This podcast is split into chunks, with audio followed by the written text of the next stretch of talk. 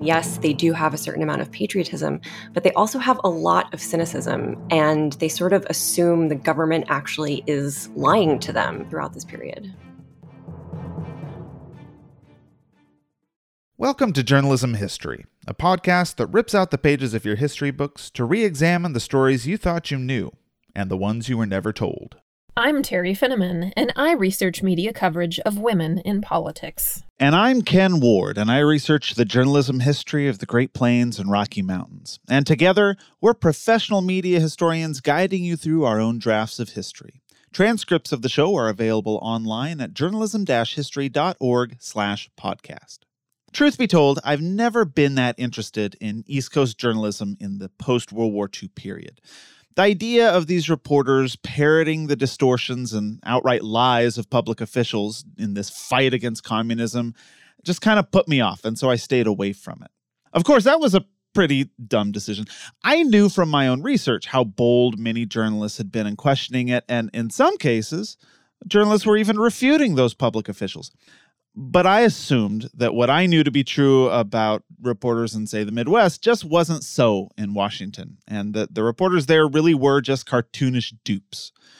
And that's why I'm so thankful that I came across the research of Kathryn McGarr, an assistant professor of journalism and mass comm at the University of Wisconsin Madison, and her book, which is titled City of Newsmen Public Lies and Professional Secrets in Cold War Washington. In today's conversation, Kathryn takes a hammer to this simplistic view of Washington journalism in the 40s and 50s, showing that the era's reporters were keenly aware of what they were doing, which should maybe raise even more red flags for historians than that old model for the era. Kathryn, welcome to the show. So, uh, I get the. I always love research that seems to be kind of a turns out, right? Like we've been thinking it was this way, but turns out everybody we we were a little bit off here, and I I got that sense from your book, right? Um, in particular, you're kind of pointing out this misconception that we have about what this kind of foreign policy journalism in Washington looked like and what those journalists were doing. So why don't you help us understand what is the conventional view of this Washington press corps during the period that's the greatest focus of your book, the 40s and the 50s? Great. Well, I think that the most common view is that this was a press corps that were basically stenographers for the US government and that they were working hand in glove with the government and that they really bought into the Cold War as an idea. They were very anti-communist and that they sort of sort of helped propagate that view throughout the country. Um, and I think that that's sort of the the view that we've had of this of this foreign policy press. So what then do you think eh, you know briefly uh, we'll get into all of the details but what did we get wrong right? So if they weren't like this league of i don't know anti-communist mouthpieces for public officials like what what were they? They were primarily internationalists. They um, were supporters of the atlantic alliance. They had um, fought or worked in some way in world war ii and so, you know, we have the story that, well, World War II changed everything and World War II made, um, you know, everyone a, a patriot and suddenly, you know, America is always in the right. And I argue that, yes, World War II did change um, a lot for these men. They're living in a nuclear world. Um, it's much more dangerous. Um, and and yes, they do have a certain amount of patriotism, but they also have a lot of cynicism, and they sort of assume the government actually is lying to them um, throughout this throughout this period. Well, that's interesting because uh, under that conventional view, then we would assume that if they know that they're or if they think they're being lied to and they're repeating that, that they they know that they're complicit in something. And you're you're saying quite clearly, no, that's at least not their intent during this time, right? It's not their intent, but they I think that they actually are complicit. And I think the story has been maybe that they were too naive to really know they were being complicit. They didn't really know the government was lying mm. to them. And uh, what I'm trying to say is no, they're very complicit and they see themselves in that way. They see themselves as activist journalists on behalf of an international community and the Atlantic Alliance. And in this period, that primarily means supporting the Marshall Plan for European recovery and supporting NATO. Um, rearming Western Europe was really important to this core group of foreign policy reporters. And in my book, I talk a lot about the fact that all of these reporters were uh, white and they were male, the ones at least that get included in this foreign policy press corps. And that was by design. They were making sure that anyone who did not share their view of the world was not able to come to these meetings, was not able to get hired into these positions. And so that's why it seems like there is this Cold War consensus um, because we do have the same stories coming out in newspapers all across the country. And again, that is by design, and they're working hard um, to make sure that sort of their view, this this uh, you know European centric sort of white internationalist view, is dominating.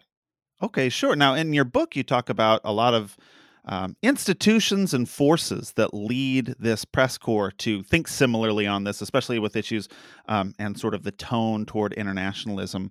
Um, you talk about these socio-professional ties, like these societies in D.C. and other places.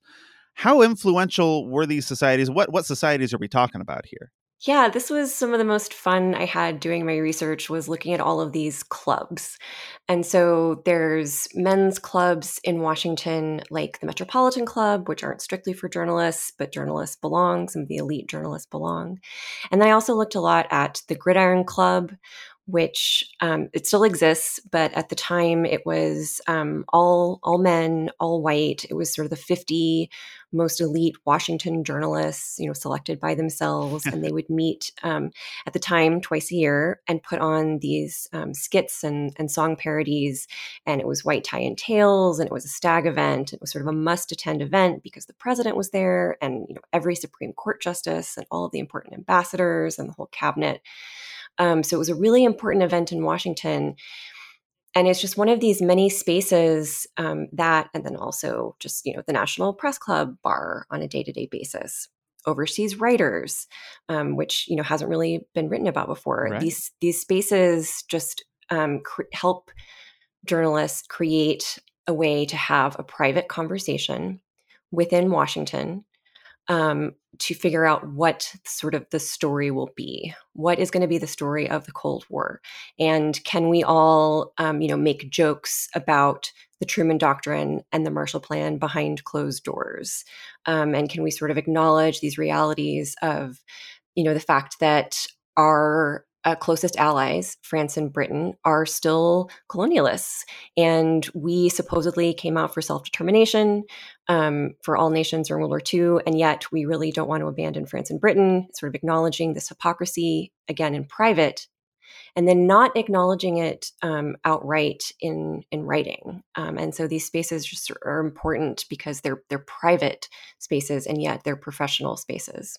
Well, what about uh, you mentioned earlier the shared experience of World War II and how we may not properly understand exactly you know how that impacted the era that you're talking about but in your book you you mentioned it, that time that kind of shared time under fire especially in places like london during the blitz had a significant impact on those shared relationships among journalists as well. Can you talk about that? Yeah so i was tracing a friendship network um, partially of this this cohort of reporters who sort of you know came of journalism age uh, during the war, and then they were the bulk of that State Department diplomatic press corps um, in the 40s and 50s.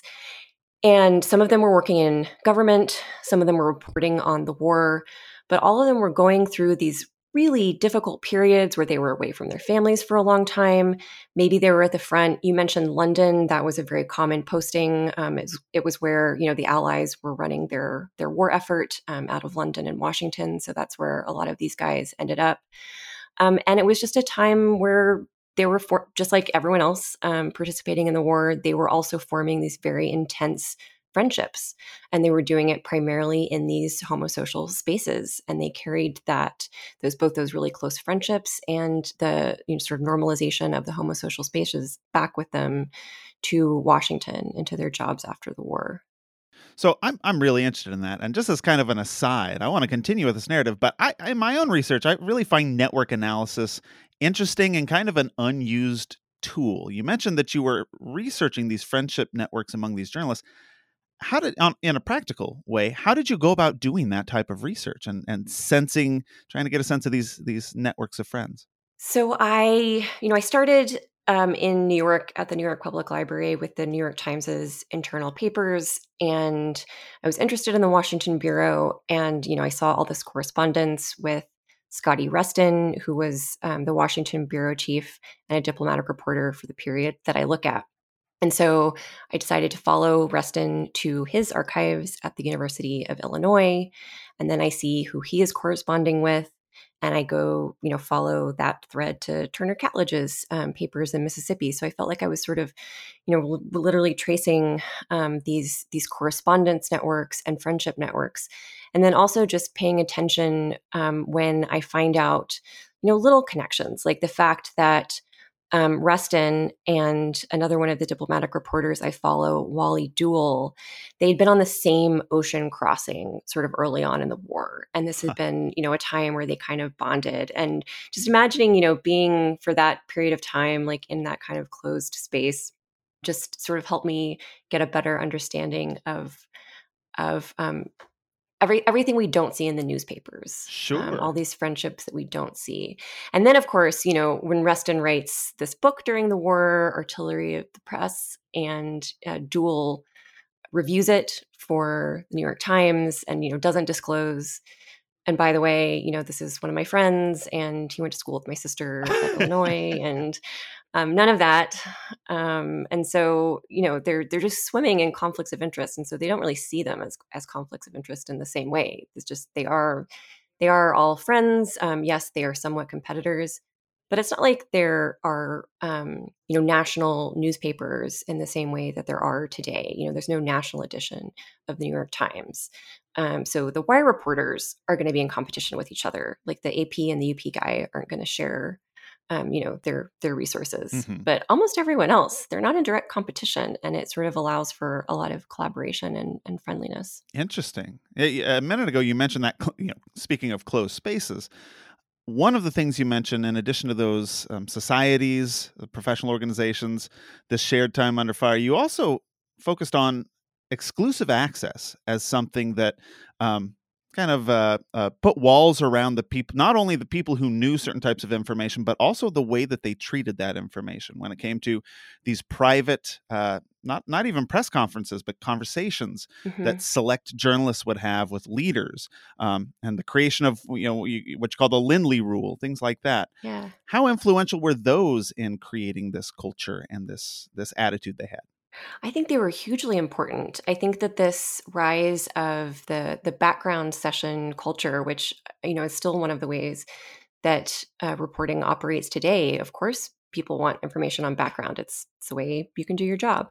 Um, and I and I realized that that really started in earnest during the war, and it started because um, the government and the press were constantly in tension over what could be released to the public and what couldn't be. Um, and there were certain people in the government that were fighting with the press more than others. And at one point, a group of men got together with Admiral Ernest King, um, who was sort of running the Navy's war efforts, and had this private off the record dinner with him. And all of a sudden, all of these guys are on King's side and they're willing to you know plant stories that sort of you know play up the the good feelings between the army and the navy because there had been all these stories about how you know they weren't getting along and you know our our war effort's going to fail. Um, and so you know there are these specific stories where I, I you know i can you can see okay they attended this dinner they write this story they don't say where they got their information they don't you know say that they had a private dinner with king um, and these dinners became so important that at the end of the war, um, this big group of reporters who'd been sort of cycling in and out. And again, they were only inviting other white men to cycle in and out with them, even though there's plenty of reporters of color in Washington, plenty of female reporters in Washington. Um, Uh-huh.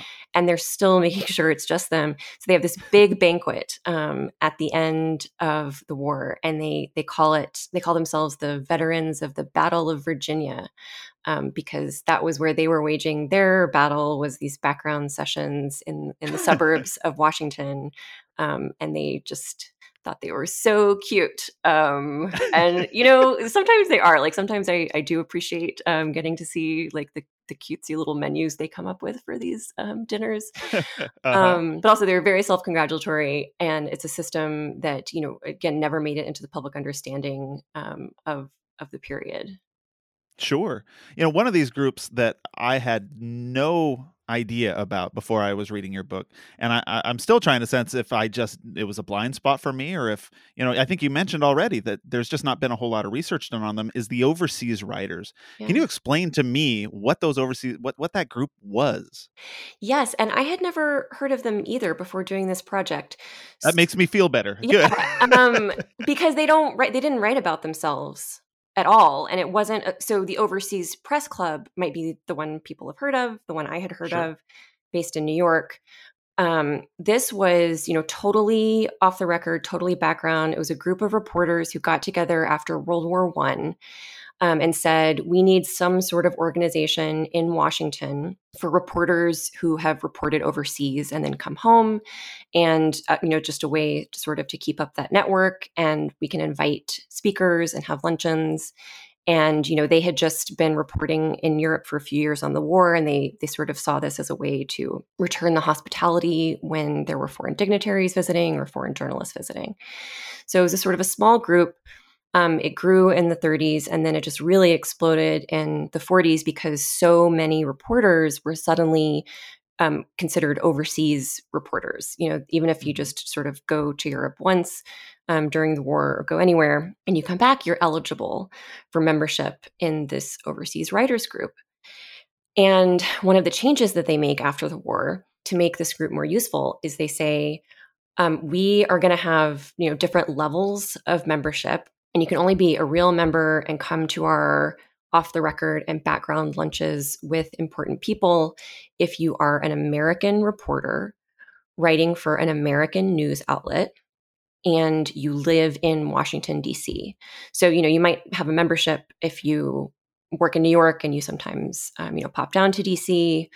Um, you might have a membership if you work for one of the European papers but they said we're going to make this a really useful group and we're going to have um, you know pe- we're going to have in allen dulles head of the cia to talk um, you know off the record about the coups that the cia is planning um, all around the world. And you know they're they're talking about these things um, pretty frankly behind the scenes. So frankly in fact that some of these notes that reporters were taking from overseas writers meeting end up in cia files um, as the CIA's records of these meetings. And the CIA has, you know, redacted them for their files, even though, you know, 30 journalists just heard exactly what they said.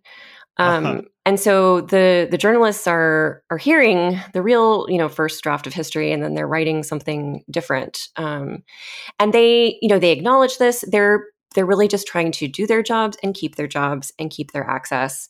Um, and one of my favorite letters I came across was from um, Joseph Harsch, who was a diplomatic reporter for the Christian Science Monitor, and he was also on CBS radio. Um, and he writes this uh, famous historian at Columbia, and he says, If I wrote what I really thought, I wouldn't have any readers. He's like, if I, he's like, sometimes what the real story is goes against what he called the current of American folklore. And so American folklore being sort of, you know, America is this democracy and, um, you know, we've got civil rights here and we promote them abroad and we're, you know, we're only out for the good of our people and other people.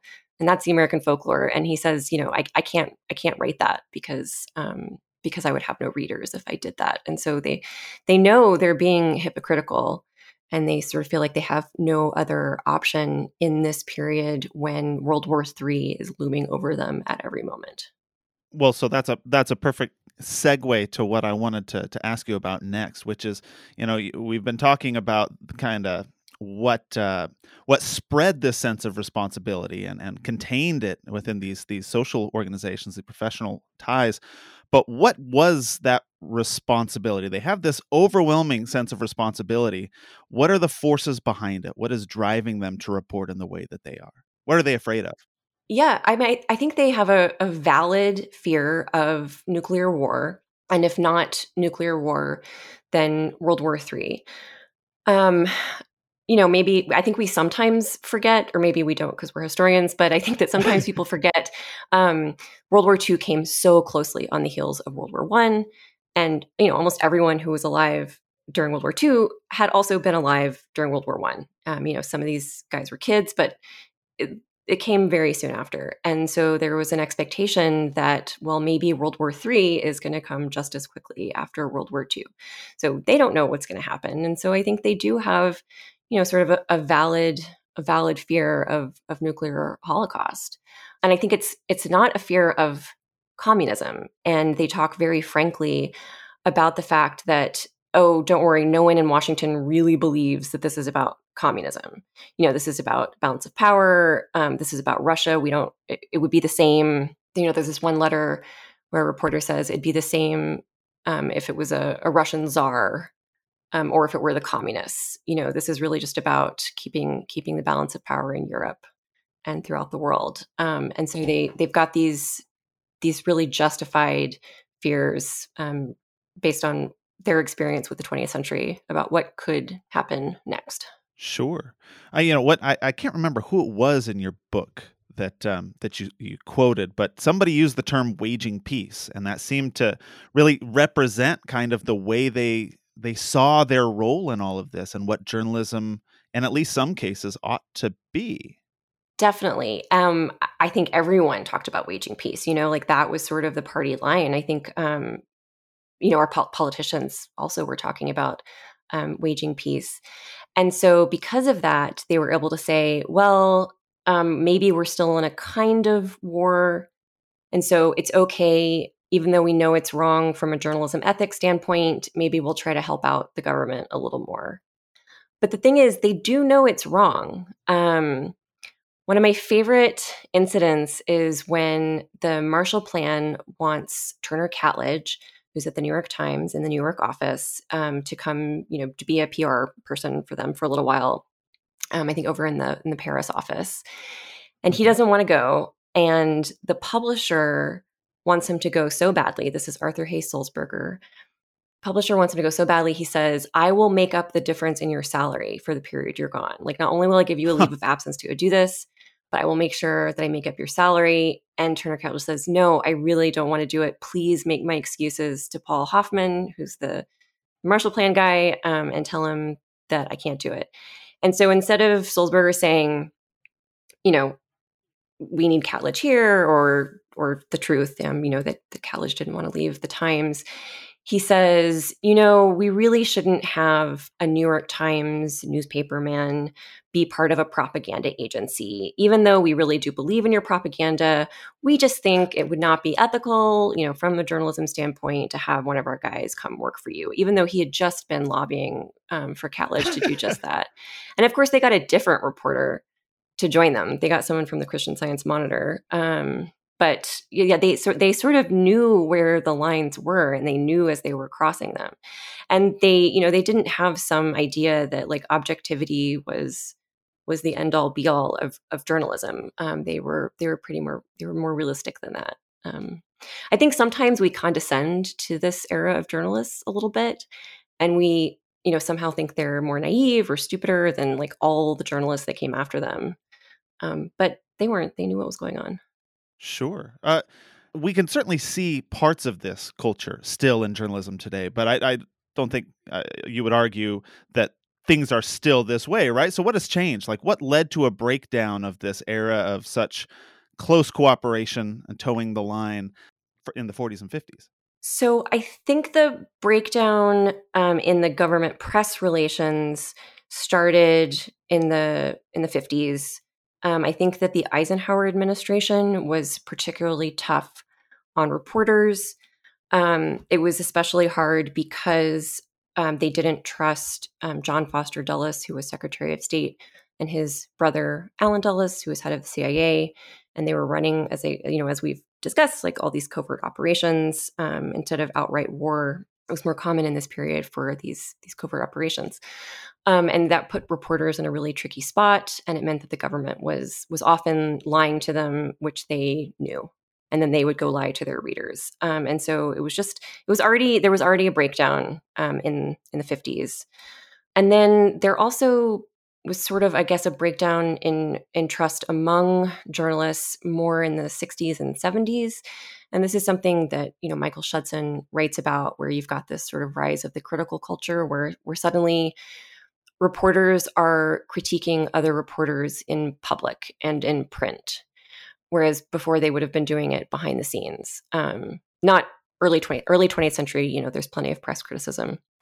But in the period I look at, there's not a lot of public press criticism. Um, you know, there's very few people standing out there on their own. Someone like I.F. Stone is one of the exceptions. He's very willing to criticize the press and he is you know kicked out of the national press club and he's blackballed from overseas writers and he you know can't get into these places um, and then and that changes in the in the 60s and 70s and suddenly we get all these journalism reviews you know the the columbia journalism review these all get founded and and suddenly there's a lot more press criticism going on and i think a little bit of a breakdown of community and trust and then i also think that this community just became more more open uh, two women, two reporters of color. And sometimes when these men who've been trying to keep those other groups out of their clubs for so long do let them into the clubs, the clubs themselves then, be, then become less important spaces.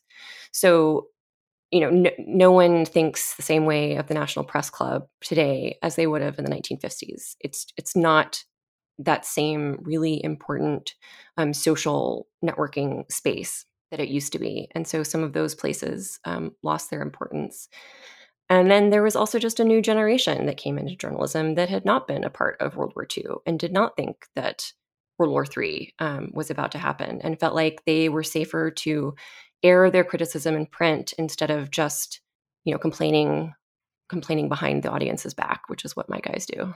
Sure. Well, we're running short on time now, but I want to make sure we have time to to ask this one last question, something that we ask all of our guests on the show. Kathryn, why does journalism history matter?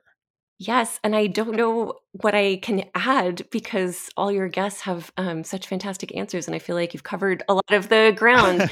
um, but it's important because you know journalism is the way we learn about the world and we need to understand you know how how it happens and and how that sausage gets made and what's behind the, the printed word so that we actually understand um, our present day and our our history sure well kathryn i just want to say i've really enjoyed this conversation thank you so much for being on the show thank you so much for inviting me i really enjoyed it too well, that's it for this episode. Again, the book is City of Newsmen Public Lies and Professional Secrets in Cold War Washington. Thanks for tuning in and be sure to subscribe to our podcast. You can also follow us on Twitter at J History Journal. That's all one word. Until next time, I'm your host, Ken Ward, signing off with the words of Edward R. Murrow. Good night and good luck.